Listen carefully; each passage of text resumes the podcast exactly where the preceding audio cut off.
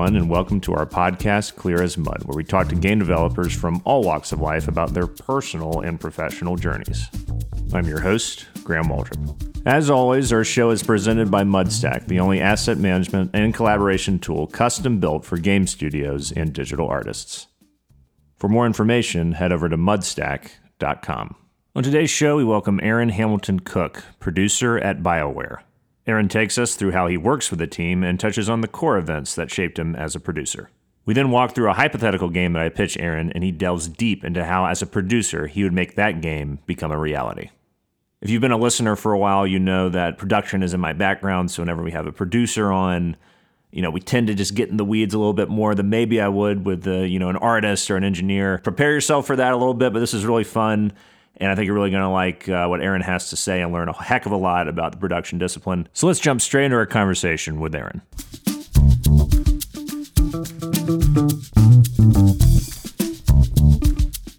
you know, when a producer comes in and sort of forces their will upon a team without taking into consideration the skills or the experience or really thinking about what the product is, they already have their way of doing things. Uh, it sort of creates this square peg, round hole effect.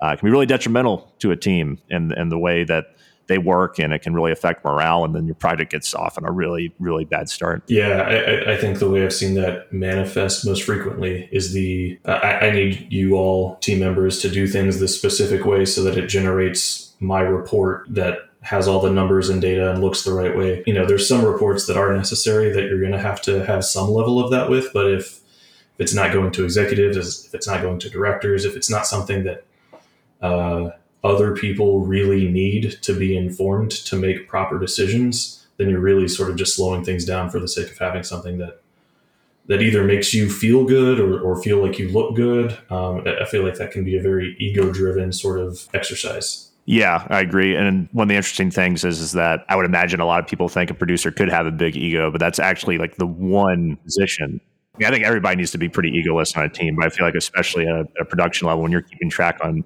of everybody and keeping things moving, you really, really can't worry about yourself as much as as the team. Um, because if you do, then yeah, you're really going to set the whole team behind. I think the idea of like generating a good report over getting good results is like insane to me. Yeah, I've uh, I, I was fortunate to sort of cut my teeth in in uh, an environment where uh, I was reporting to this uh, our VP of, of game dev, and he was very much like, "Nope, this is a meritocracy. It, what matters is what you what you and the team get done and accomplish. I don't care how good our, our numbers look. I don't care how good our data looks. Like I care that we're actually getting content out the door that performs well." Yeah, because I've been in a position where you know it was like you know we were really behind on on sprints and um, or we're doing too much or whatever. And it was like there was so much emphasis on just trying to make those those reports better as opposed to like well what, what are we actually producing? Um and yeah yeah no totally agree totally agree on that. And so, what what is your process like for for keeping track of different departments? Are you over over like right now? Are you kind of overseeing you know the entire project? Or are you focusing on a specific discipline, or, or how does that work? Yeah, I, am cross discipline in terms of what I oversee. Uh, I'm over one pillar but I'm not the sole producer on that pillar. Mm-hmm. Uh, I have a number of teams that I directly oversee. Uh, we've got uh, an assistant producer on that I delegate tasks to and, and help him uh, develop his career and his skills. And uh, we have conversations around the things that I feel are important, and he raises some great points. And uh, it, it's a it's a whole swath of overseeing technical design, programming, like working with animation and animators, working with combat designers, uh, working with level design. It's it's full full gamut of disciplines. So when you're kind of thinking about that from a pipeline standpoint, you're working with team leads and your you know other producers. What, what what's that like in terms of setting that up and and making sure like okay we have a process and then how adaptive are you going through iterations and things like that in terms of changing that process if need be to sort of better fit the team yeah i mean when i'm when i'm looking at process i'm looking at who needs what information when and, and trying to figure that out like hey we're gonna we'll, we'll use doors as an example. Doors are in a lot of games. They're always difficult. They're always a challenge. So there's conversations with animation around what what do you need to know so that we can animate the character correctly as they interact with the door. What do you need to know so that uh, we can animate the door correctly?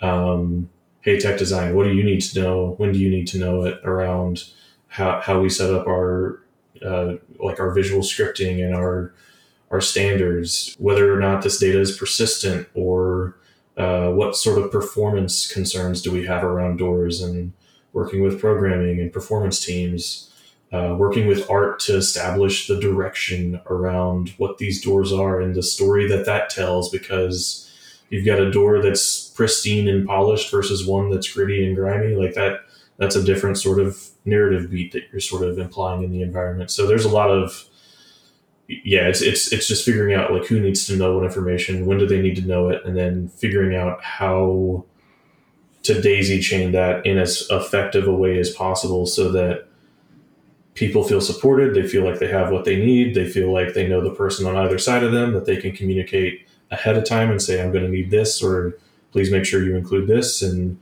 they're going to be able to communicate with the person after them in the chain and say, Hey, here's what I'm doing. Like, does that, does that work for you? Um, and then when it comes to adaptability, uh, I I typically propose rather than straight up implement uh, changes in process. So I will I will go to the team and I'll say, perfect example. A couple companies ago, we were working on a project and we were doing story points one way, where we were using Fibonacci, uh, in, you know, in a very agile sort of uh, environment, and it just wasn't working for one of the team members. They they just couldn't grok Fibonacci. It just wasn't registering for them.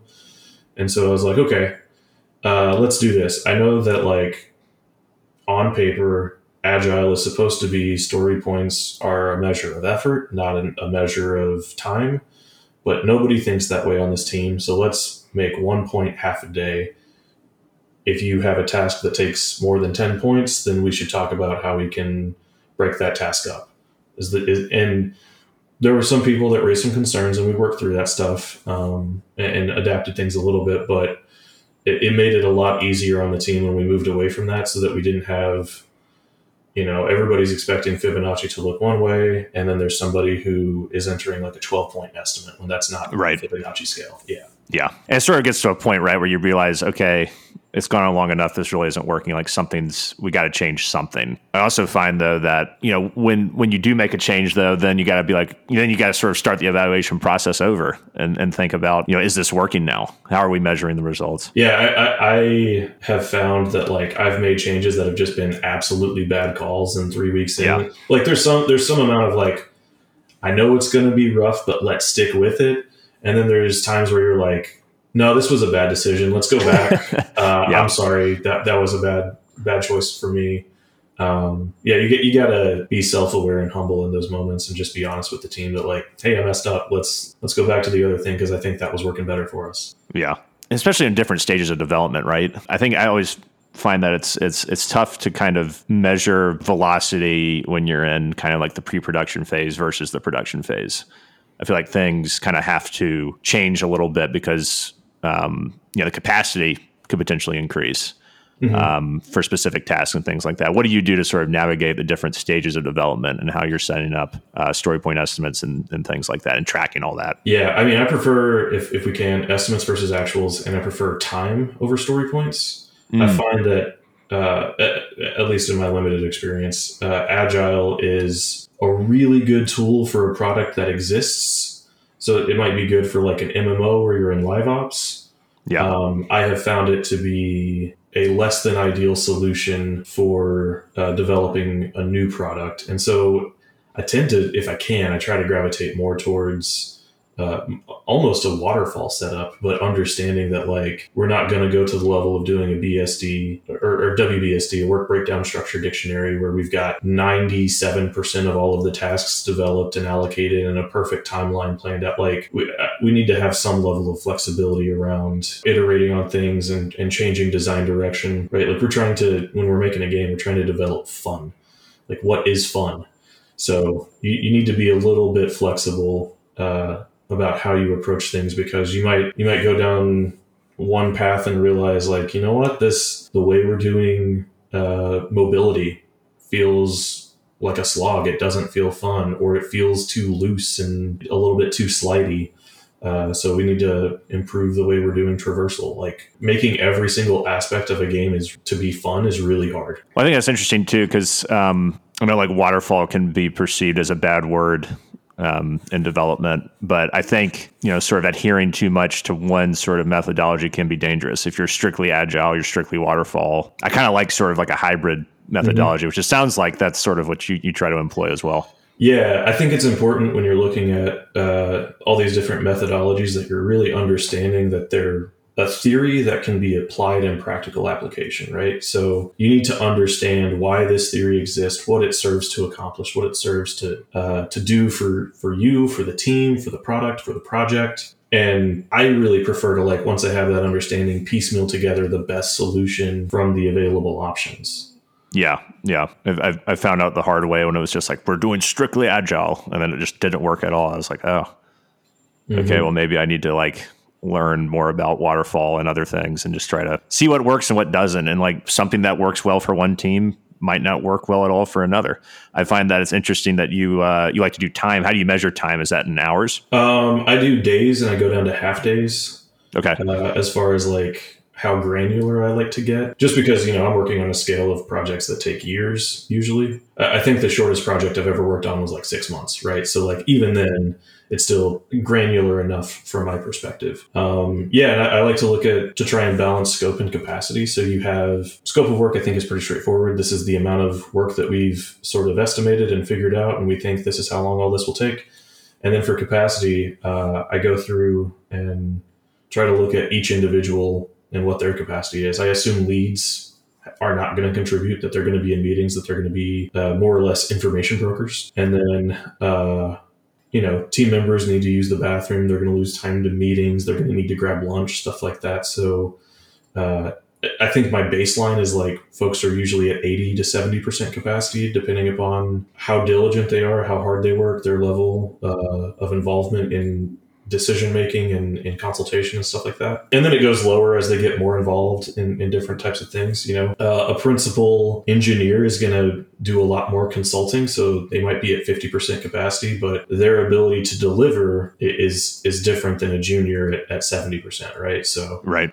Um, there, there's a certain amount of balancing there to be made that like once a task goes to an individual maybe re-estimating uh, to make sure that we've, we've got things sort of set the right way. Um, yeah, that's that's how I tend to approach it because because then it becomes very black and white. Like we have more we have more scope than we have capacity. Like we can't do all this without crunching the team, so we need to figure out solutions now. Or you know we have on paper more capacity than we do scope. We should be in a good position. Let's just keep an eye on it to make sure we're not wrong. And how do you balance out meetings? Um, I've always found that to be such a problem that there are all these meetings to talk about all this stuff and then you know there's not enough time to do the work and that obviously eats into capacity. So how do you how do you balance out you know meetings particularly with the people that are getting their hands dirty not necessarily the leads? Yeah i, I think uh, there's a few things you can do to improve things there.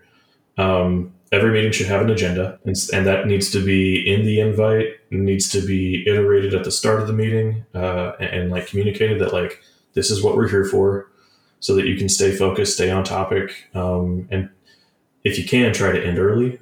Um, there's no reason to stick. Like if we've booked 30 minutes, but we've covered everything we need to in 10, let's wrap up now so that people can get back to it. Right? There's no need. That sounds like the best of, meeting in the world, right there. Yeah. yeah, I've, I've had uh, several of those. They're they're always really satisfying. Um, yeah, yeah. It's. It, I think that's where you start uh, and then it becomes sort of a, a, tactical decision around understanding who needs to be who needs to be in the room, right? For mm-hmm. consulting, for decision making, for gathering and, and relaying information, and, and, whittling it down to just those essential folks. So if somebody, if I'm attending a meeting, I can do the note taking and, and send out, hey, this was the decision that we made. This is the things that were discussed. Here's why we're going this direction. I, I don't need uh, an IC there to gather information so that they're aware as to what we're going to move on. They just need to know when that they should be getting that information so that they're not, you know, moving ahead too quickly. Uh, if somebody's there to consult, then they need to understand that like they're not part of the decision process that they should just be informing people as to the risks and concerns and uh, the the various uh, rat's nests of, of code and, and different types of things that you might end up with if you go down that particular direction like hey just so you know this could be a problem and here's why and, and i think there's a there's a difference between uh, finding a solution and, and identifying a problem, making sure that you can, hey, you know what, that's a, that is a problem. We're going to discuss that offline uh, to figure out how we solution that. So, I mean, when we've got tools like Slack and email and stuff like that, it's really easy to take uh, some of these conversations offline and and have asynchronous collaboration to find solutions. At least for me, with the sort of the asynchronous stuff, I find that works better, especially when you you have kind of that team dynamic built out and everybody feels good working with each other. I always get concerned when I'm doing something like that with the team I don't know well yet. Just I don't know. It's just it's just one of those things where it's just like I like to make sure we're all on the same page, and I feel like sometimes things can get lost in communication with with Slack or email um, or any other sort of form of communication like that. Um, you you feel similarly about that, or are you kind of more uh, hands off? I guess in that respect. Yeah, I, I do. I do see that occur on occasion um, when, it is obvious that there's a sort of a misalignment in communication. That like one person is saying things one way, somebody's saying things another way. I'll sort of just ask probing questions like, hey, yeah, I, I understand we want to tackle things in this way. Is that because we have this concern? And then they'll correct me and be like, no, no, no, we need to do it this way for this reason. Oh, okay. Uh, and this is a problem. Why? And like just trying to because i'm a producer. I'm not the technical person. I can ask the the dumb questions uh, and nobody will bat an eye. But if you're if you're a programmer and you're talking to a tech designer you might feel self-conscious about asking some sort of technical thing that like you're supposed to know right? And so i i, find that that's one way that i can serve the team well is just jumping in and, and asking uh, what other people would view as dumb questions because nobody's going to expect the producer to ever know any of this stuff. Yeah, yeah, yeah. So uh, yeah, there are a couple of things you said there I really liked, especially with you know having an agenda for the meeting. Don't just have people show up and be like, "Well, what are we talking about?" And then you got to spend ten minutes figuring that out. Um, have the appropriate people there. Um, I've always found also like you know when you're reviewing sort of design documents or or concepts. Uh, or whatever, even for like a prototype, if like there's a way to get that out before the meeting so everyone can have their thoughts ready mm-hmm. going into the meeting, then that saves a, a, heck of a lot of time too. Yeah. Or uh, another thing that I found is very successful is having delegates. So like, mm. hey, we can't have this review without this critical stakeholder. It's like, well, let's reach out to that critical stakeholder and, and see like, is there somebody you trust to make this decision on your behalf? Uh, and having that person show up instead so that people have a little bit more freedom to to focus on higher level things if they can't make it to to reviews and stuff. Yeah, well, one of the things we were talking about before we started recording, which I definitely want to touch on, is um, you know you've been doing this for for a minute here. So what what are some things that have changed about your approach uh, from when you started to where you are now, and and maybe what events have occurred that sort of influence that change? So when I first entered the discipline of production, I thought I need to be the person with the answers and uh, I need to be the person who makes decisions, and I need to frame things in a way that makes me look good, so the team feels confident in me. And those were those are bad things, by the way. Those are not ways to be an effective producer. Yeah. um, so I learned to, to let go of like being the person that the team believes in because I withheld that we moved a date and the team got everything done early. And, and then I come in, I'm like, hey, we have two extra weeks. So if you want to polish that up, like, you know, you've got some extra time. Like, I learned that that's sort of abusive from somebody else uh, that I was working with who was coaching and mentoring me at the time and uh, jumped in and gave some information about how some dates had moved. And I was like, wait, but, but why would we do that? Like, now they're going to take the extra time. And, and he, you know, explained to me like, well, it's important that they know what the reality is so that uh, you know we're we're not providing undue pressure on the team. Like it, mm-hmm. it's not to say that we don't want to put pressure on the team, but we don't want to put unnecessary pressure on the team, right? Um, and there's a difference between like pressure and uh, I don't know how you would frame what what the antithesis would be, like what the the sort of toxic version of pressure is. Uh, maybe maybe it'd be better to say there's a difference between creating a tense and intense environment right like you can have pressure in an intense environment but in a tense environment, it's just creating like conflict. And then learning that I don't have to be the one with the answers came down to like how often I didn't have the answers and just, okay, well, let me go find out. And then figuring out that really I just need to make sure that the team gets the answers they need. It doesn't have to come from me. I don't have to have them ahead of time. There, there was one project I was on where I had, I felt I had to be the one to make the decision as to whether or not we went with some sort of uh, technical solution. And I made a bad call. Um, there, there were a lot of uh, VPs and, and the like in that meeting. And I had learned after the fact that there's nothing wrong with saying, you know what, I hear like this is great information. Let me take this back to the team and consult with them and figure out what the best solution is. Right? Like that'll take me five minutes after this meeting to get that answer. That's that should be no big deal. Yeah, there, there's a level of self awareness you sort of have to have in this industry uh, so that you can continue to grow and develop. Otherwise, you're just going to keep making the same mistakes. Yeah, you're exactly right. It's like it is kind of crazy when you're like, "Oh man, I really don't know." And then I've actually had the same thing happen before uh, to me, where someone's sort of coming to me for like, well, we need this, and uh, like, when can we have it? And you feel like, oh, I just got to be able to tell them when we can have it. Like, I'll I'll talk to the team later. Like, I should know. And then you just put everybody behind the eight ball when you do something like that. Yeah, totally. So you know, we can't really get uh, too much in the weeds on what you're working on now, but I, I think what we've been doing is sort of having people come on from different disciplines and talking about like a uh, you know, if we were to make a hypothetical game, if we're starting out with prototypes, how are you approaching? How are you approaching this? How are we approaching this this game? So it's sort of like, you know, if I were to pitch you an idea for a game, you could tell me, okay, this is, you know, and I can say like this, the team size, this is the, uh, you know, this is the the style of the game. Uh, you know, we can sort of start to do a little exercise in terms of how we would plan this game out. Uh, one, one game that I've always wanted to make that I've never been able to. So it's a game very much like in the style of of Flower if you're familiar okay. with Flower. Yeah, I love. Yeah, uh, is that that game company? Yeah, that game company. Yeah. yeah. Um, but it's kind of similar to, in that in that uh, you play, but you play as a turtle. It's like a baby turtle. Mm-hmm. You, you're you're you're born. Uh, you crawl out of the, egg into this into the onto the beach you have to get into the water. There are predators out there. There are, you know, seagulls, uh, pelicans, crabs, etc. You got to get into the ocean, and it's sort of like this mad, frenetic dash into the ocean. And then once you get in there, um, it's sort of this this life, and then subsequently the death of this turtle, and you sort of follow it throughout its life, and you're just going through the ocean.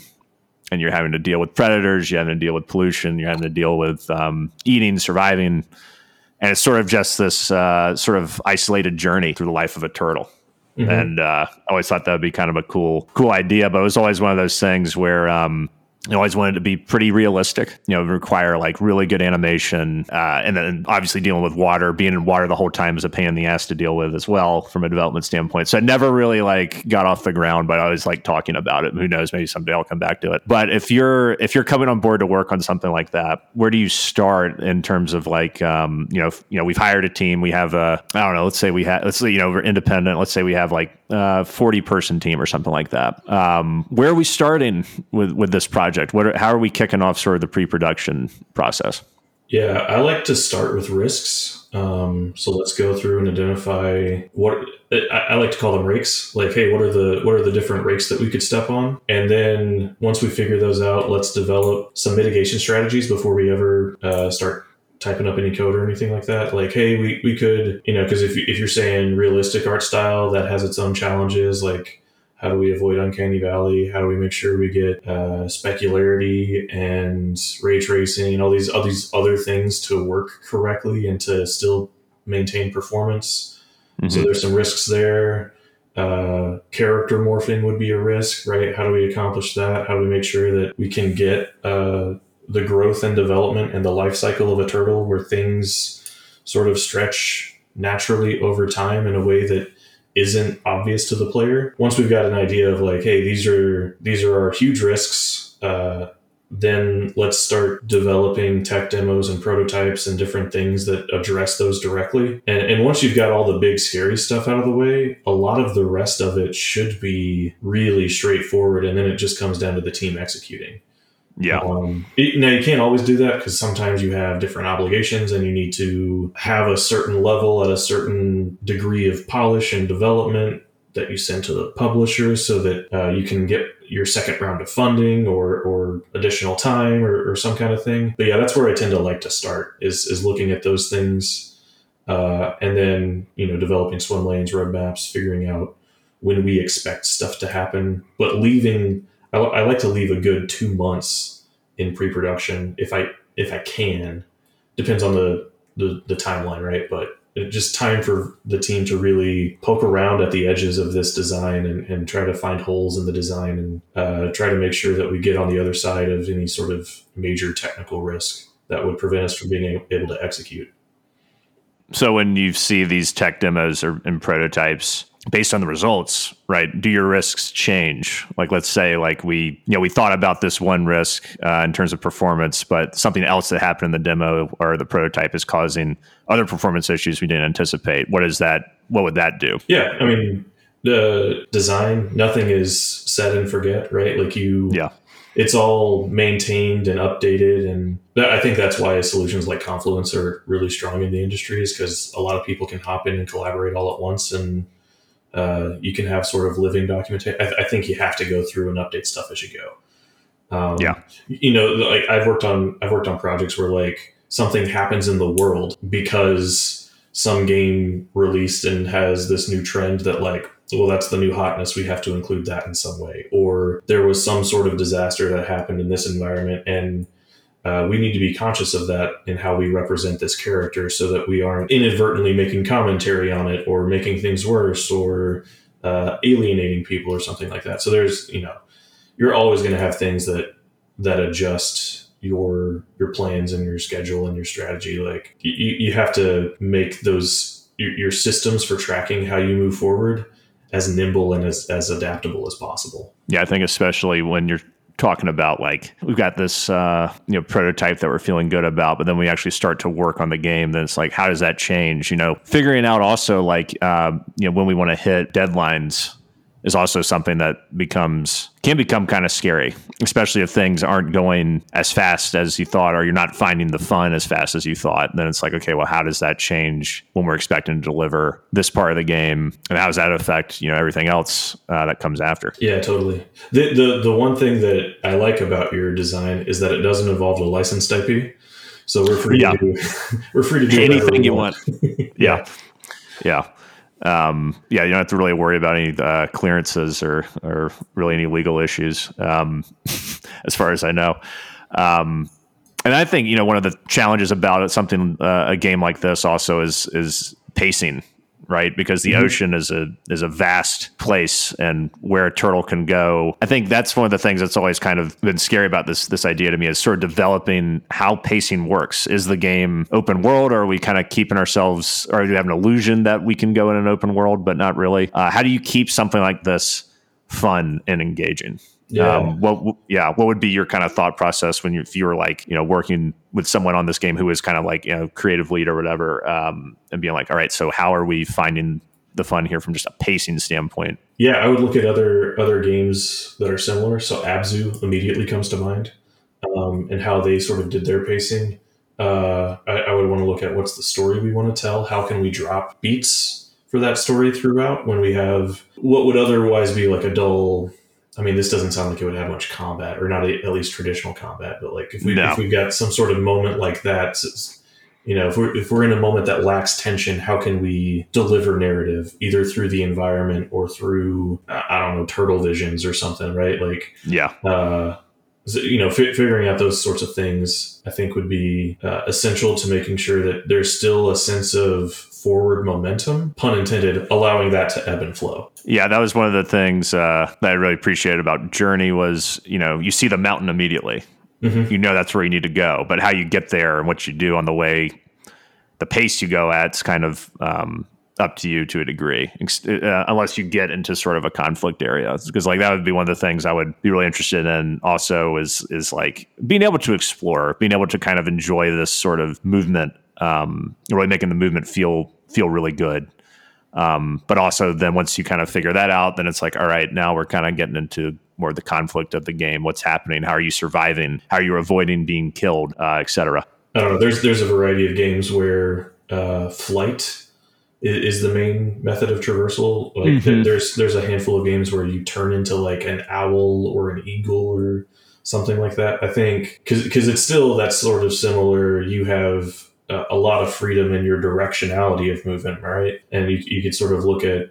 Uh, what they've done successfully, what you don't like about those systems that you have the skill set on the team to improve upon. Yeah, I, I think it's it's there's going to be a a certain degree of competitive analysis there just to figure out what's been done before, what's worked well, so that you can sort of develop solutions. Traversal, I think, would be if you can make just swimming around really fun. That that alone could make for a great experience. Yeah, that'd be a that's a huge win for sure if you can make that work. What about from the technical and art side of things? Um, really making the water seem realistic, making you know tons of different fish, coral, things like that. Um, what kind of process goes into that? Would that be something where you'd say like uh, we want to you know research uh, places in the world, or you know also do some competitive analysis there? Yeah, I think I think there's some opportunities to do some competitive analysis there. The first thing that comes to mind is fluid dynamics and getting good simulations for that at scale, so that you can figure out jet streams and things like that, so that uh, those could be gaming mechanics for for like fast transit between locations where you can hop into this sort of jet stream and get a speed boost and be able to travel further. If, if you're going open world or not it, it, works both ways right? There there would be a lot of considerations around draw distance for me. Um, you know because if you're in an yeah. open ocean environment like how do you make sure that you're creating an experience that feels good in terms of not having too much pop in having things properly fade in uh, I would want to do a little bit of research into how turtles actually see, and is there a fun thing that we can do with that uh, from a game design standpoint?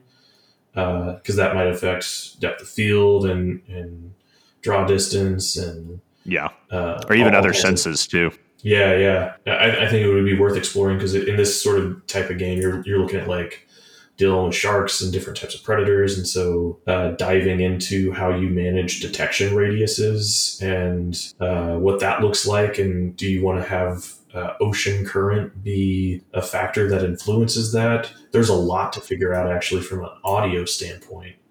Um, yeah. There, there's a handful of, of folks that have done some great work in underwater environments. Tom Todia uh, worked on some game where uh, I think I think it's called Maneater. You play as a shark and you hunt divers uh, who are like looking for buried treasure, and or or maybe you can play as either the shark or the diver. I don't know. There's some some balance there, but there's a lot to like figure out to make all of that sound right because it's very much the sort of thing where it doesn't matter how it sounds in the real world. It matters if that experience that you're hearing aligns with your expectation. Yeah, that's a good point, and just how how sound works underwater. Mm-hmm. Right. Yeah. Yeah. That's a huge, huge thing. And then I guess, you know, once you get into sort of production on it and you sort of figure out, like, I, I never really uh, imagined it being a super long game, probably like five or six hours, honestly, because like how, how can you keep that interesting? Right. I think at least that's, that's good news there for, for anyone who would work on it. It wouldn't be really long. I'd rather have a shorter, really good experience than a longer kind of bloated experience. Mm-hmm. Um, especially for something where it is kind of a, a, simple idea where there probably wouldn't be a ton of mechanics um, where it is kind of like uh, a little more avant-garde kind of style game that is that is another challenge of pacing like because you do want to figure out okay if this is our investment this needs to be our price point because we think we're going to sell this many copies and and you know figuring out those kinds of things on the, on an indie scale uh, can be a bit of a challenge because if if you set your price point at at a certain level, people won't buy it. Uh, or people will buy it, but there's always an expectation that like if I buy a twenty dollar game versus a sixty dollar game, uh, about how much of an experience I'm going to get. Uh, right. Which I, I, do I do find to be a false dichotomy, but that is that's sort of the reality of uh, a fair number of players out there, right? So it is it is something that needs to be considered. It is that is definitely something to keep in mind. I think that's also something that people who make any not all people, but there are some people who make any games that don't really take the time to be like, all right, these are direct comparisons to our game. Uh, these are the sales results. This is what we think we can do because there's a market for this. Mm-hmm. I mean, that's one of the ways you can really figure out should you make this game. Mm-hmm. Is is starting at that point. Yeah, and I, I, think you know the thing you're talking about. There's definitely a market for it. There's, mm-hmm. um, I, I, can think of a handful of indie examples. Now, I, I, I can't think of any that are photoreal. I think uh, there is a cost associated with that that has yeah has lent itself towards indie games being more stylized. Um, I, I, do think there's an additional freedom uh, for artists that come when you uh, approach uh, a stylized sort of look and feel uh, as far as like the art direction for the game. It does make things more expensive, more more uh, intricate in terms of how you approach things. Yeah, it's one of those things too where it, it's like if someone could come up with an idea for an art style that wasn't too like cartoony, but was or it didn't have to be too realistic either, but could make things a lot easier to develop. Where I could be like, yeah, that makes sense. Like also, mm-hmm. especially if that saves us money and it still can deliver on the experience I'd want, then you know it would be one of those things where I'd be like, yeah, all right, yeah, let's let's see it um, and see if that would work. Yeah, I imagine there's there's some opportunities there too to get some funding from like if you if you make the focus of the game uh, ocean conservancy, there's a number mm-hmm. of nonprofits that I, I would think would want to throw some some money behind it so that you're not entirely beholden to the direction of a publisher and, and stuff like that. Yeah, yeah, definitely. So when you start getting into full blown production at this point, what are things that you are monitoring? What are you know potentially like uh, what warning signs are you looking for when when you're working on something? Or are, are, you kind of like just sort of even keeled? Like i'm always like that's sort of one of my things is i'm always being like i'm looking for things that could possibly be going wrong as opposed to i mean i'm still acknowledging the things that are going right but i'm also really trying to key in on those things that could go wrong or are going wrong so i can fix those as fast as i can. Yeah i like to keep an open perspective if that makes sense. So i'm looking i'm sort of looking at everything and deciding how I should evaluate it. I think the most important thing I'm paying attention to is workload, right? Like looking at how much people have on their plate. Am I am I overloading people in a way that is setting them up for failure or am I loading them up to a degree that is is a challenge and allows them an opportunity to grow? And is that challenge appropriate for for where they're at in their career um, and, and, in their professional development. Uh, I, I try to as as often as I can make sure that the folks on my team have opportunities for growth. Uh, and so there's a lot of discussions, you know, when you're going to plan for the next sprint or milestone or however you're dividing up your schedule, um, talking through these are the things that need to happen. Uh, that leaves us this much room for things that we want to happen. Of the things that we need to have happening like do i have any volunteers for these things right? Like is there something that somebody really wants to take on? And then okay we have this other stuff like you know we've got about this much extra room. It seems like you individuals have uh, some additional capacity. Is there anything you want to take on? Or do you just want to pull off the top of the stack and like okay well this was is what's going to need to happen next milestone um, giving that sort of agency uh, and trying to make sure that I'm reinforcing that I think is important. The other thing I really try to pay attention to is how much time people are putting in. And, and that's not to say that like you have to put in 40 hours of work or else, right? Like I, I just want to make sure that people are not crunching because I've planned poorly or because they want to do that to themselves because some th- there are some people who are you know they feel the need to take on a lot and do a lot and uh, I, I I try to make sure that folks aren't burning themselves out. Yeah. As far as, as far as data that I pay attention to, though, mm-hmm. uh, estimates versus actuals. Um, you know, are we estimating things correctly? Like after a few milestones, you can get an idea of like, you know what, we have not, we didn't do good estimates. We need to go back and re-estimate the whole backlog. Um, and hopefully we're better this time. Uh, and then the other thing is scope versus capacity. So, do do I have more work in the backlog than I have team to deliver it? I think that's such an important thing, especially at those first few milestones, being able to look at it and say, okay, are we really delivering? Or are we not? And if we're not, we need to just stop and, and figure it out and, mm-hmm. and and really think about what do we need to do to make these estimates and then the actuals. I like how you how you put that estimates versus actuals. What do you, what do you think about uh, in, internal play testing uh, versus external play testing. I always feel like internal play testing needs to happen a ton. When when should external play testing start becoming a factor? Um, well, there's different types of external play testing, right? So there's the friends and family, especially on the indie scale. There's friends and family, right? But uh, you have sort of professional play testing where you are working with uh, maybe other developers, other other people who can put on quote unquote dev goggles. Um, you've got public play tests, you've got closed betas, you have uh, working with uh, research groups and having them do play testing where they're you know employing a bit of biometrics and data science and, and are able to give you some very explicit insights that you maybe can't get otherwise. Um, so I, I, think there there is certainly a timeliness. I think if you're going to go the route of using uh, human factors engineers and user experience researchers and uh, those sorts of disciplines, if you want to employ those for external playtesting, it needs to be you, you need to go in with a a certain thing that you have uncertainty around, right? So you need to say, you know what, we're we're very confident on our art direction. We're very confident on this. If we get feedback, great. The thing we don't know about is traversal. Um, we want to know that this turtle uh, is fun when you're swimming around, right? And so as soon as you have the thing that you're uncertain of stood up and you you're getting mixed results in internal playtesting, that's when I think it's worth going that route.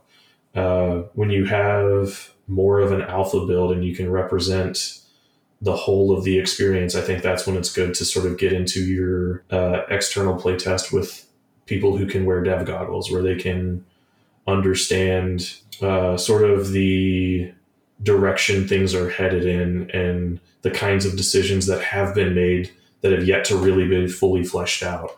So that they can sort of comment and say like it looks like you're going in this direction. If you are great. If you're not do this thing. Or it looks like you're going in this direction. I think that's probably a misstep. I think i would advise maybe doing this instead. Um, there's there's a certain amount of uh, sticking to your guns when you get certain feedback and understanding that thank you for your feedback, but that's not the game we're making, or right. Uh, but also being humble uh, enough to acknowledge where people have given you really valuable insight that you it, it is an incredible opportunity to to improve in that capacity of the game. So um, yeah, the friends and family stuff, and, and when you get into like public external playtesting, that's really you're you have a a polished experience. Um, that that people can go in on. Like I think Elden Ring when they did their server playtest, where it was really about just uploading, uh, getting a lot of people on the servers at the same time, so that they could sort of stress test uh, mm-hmm. how how multiplayer might work, making sure people could connect easily because that's been a, a, weak point for them in past games.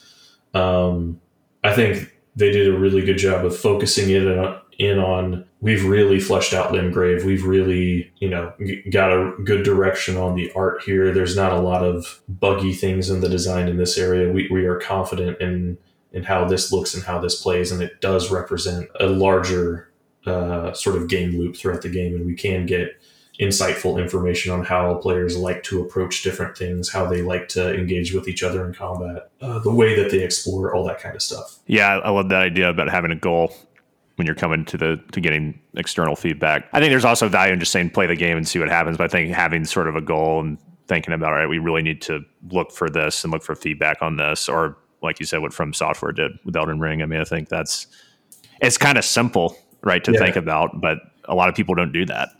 Yeah, and, and, you don't even need to necessarily tell tell your playtesters this is what no. we're looking for. No, I, you I would actually, but you should know it. internally. Yeah, yeah. Yeah, you should know internally. I, I think one of the biggest mistakes I made, uh, especially at school, was all right, this is our game. This is how it works. This is what you should be looking for. And then it's like, well, they're just here to play the game, man. If mm-hmm. you're trying to do that, then it's like, well, you're trying to compensate for shitty design, or you're not confident in your design. Maybe it's not shitty, but yeah, um, yeah that that's something I hope people learn really fast or never do. Somebody was doing that to me at uh, at GDC earlier this year, and I was like, this is really not helping you know, yeah, I think, explain every little thing to me. I, think there could be a time and a place for it. Um, yeah. It, especially when you're doing sort of more of the human factors focused research where you've got at the end of this playtest, we're going to ask you these sorts of questions. So please oh, consider oh, those course. things throughout, right? Like there's, there's, right. Uh, there are ways to approach that, but I do think yeah. um, if you're going in and telling people what they're supposed to experience, uh, you're, you're going to get some pretty biased results in your data. Yeah. Yeah, no, totally. And then they're not going to find the fun themselves. And then anything that where they could have found it won't feel like that to them. They won't enjoy it as much. Mm-hmm. So when do you start knowing that we're in a position maybe where we can start saying we're close to being finished? I, I have never f- actually felt that. I have known mm. we as a team have something great that we need to bring up to quality, but the quality bar is a moving target because of the other games that come out and uh, publisher expectations can change and there, so it, like it's uh it's it's interesting from that point. It, it's it's usually like I, the the adage that I like to say is no game ships 100% finished. If, if you were to go back and ask the team like what would you have done to if you had like another six months what would you have done on the project? They'll give you a whole list of all these things they would have liked to do and then you're like okay what about a year? That list is just going to grow right? Like there, there's always more you could do to take a project further. Um, you, you sort of have to figure out when done enough is right? Like we're, we're comfortable with this shipping at this quality but this other thing needs to be at a higher quality. Um, yeah so fi- figuring out what's what sort of those uh, targets are and aiming for those i think is really all you can do and understanding that you've only got so much time. Yeah that makes sense. Well thanks for uh, participating in that that hypothetical. That was cool. Sure yeah. Um, i guess sort of the sort of close us out um, you know the producing discipline is not something that's really as sought after seemingly by a lot of students or by people trying to get their foot in the door. If someone is out there looking to get into production, what advice would you give them in terms of where maybe the positions they should look for, and then who you know once they get in the door, who should they start? Maybe uh, a shadowing, things like that. Um, just just any any advice that you have for for anyone who wants to get into the discipline. Yeah, I, I would say um, production is a little bit unique in that we sort of take people from any industry. So if you're interested in being a game producer, getting any experience as a project manager is valuable. Um, so it, whether that's being uh, a business analyst at uh, some banking software company or being a project coordinator at a construction company, like any any sort of project management experience you can accrue is going to be valuable because at the end of the day, right, like the same principles apply, like on time, under budget. Um, good team morale, good team cohesion, uh, efficiency, like all those kinds of things, like are going to apply across the the whole gamut of different types of project management. I, I sort of think of things in terms of rather than hard and soft skills, you have technical, conceptual, and human skills. You're going to need to develop some some level of like emotional intelligence so that you're good at the human skills. You're going to need to develop uh, self awareness and learn how to regulate your own emotions so that you can you know be the calm in the storm as it were and, and like you're going to have to develop your human skills no matter what if you want to advance as a producer as a project manager regardless of industry um, you're going to need to develop technical skills around project management uh, regardless of industry if you want to be in production right? So uh, focusing on those and, and building up uh, those skills and, and that knowledge base i think is good. Uh, the conceptual skills, the like sort of understanding uh, how design influences production decisions, understanding how uh, you're going to choose to establish your processes and uh, what sort of tools you have for intervention, like the the sort of higher level stuff like that. That'll come with time in the discipline um, th- those you know strong conceptual skills are really important at like senior producer and above if you're an associate like that's that doesn't need to be on your radar at all it's it's i think it's good to be aware of that that that is an opportunity for you to grow in that area but i, I don't think that you need to be too concerned with uh, not actively developing those skills uh, as, you, as you're going along um, yeah and, and i've seen people come from uh, construction, from oil, from banking, from uh, simulation software, like all, the whole range of different types of project managers uh, I've worked with as fellow producers. Yeah, well, cool. Well, Aaron, thanks a lot for coming on the show today, and uh, definitely appreciate your insight. And um, anything you want to anything you want to plug, we always like to give people an opportunity to plug things at the end. Uh, if you want to do so, feel free. Sure. Uh, Dragon Age Dreadwolf. Keep keep an eye out on the announcements and all that. Um, I don't have a release date that I can communicate at this time, but uh, keep an eye out. We, we, are working on it. We did hit alpha, uh, so the game will be coming at some point. Uh, and the team's working really hard, and I can't wait for players to get their hands on it. It's going to be a great experience. Awesome. Yeah, I think uh, everyone's Dragon Age fans looking forward to that one. uh, big time. So best of luck on on, on finishing development on that, and uh, look forward to playing it. Yeah, thank you.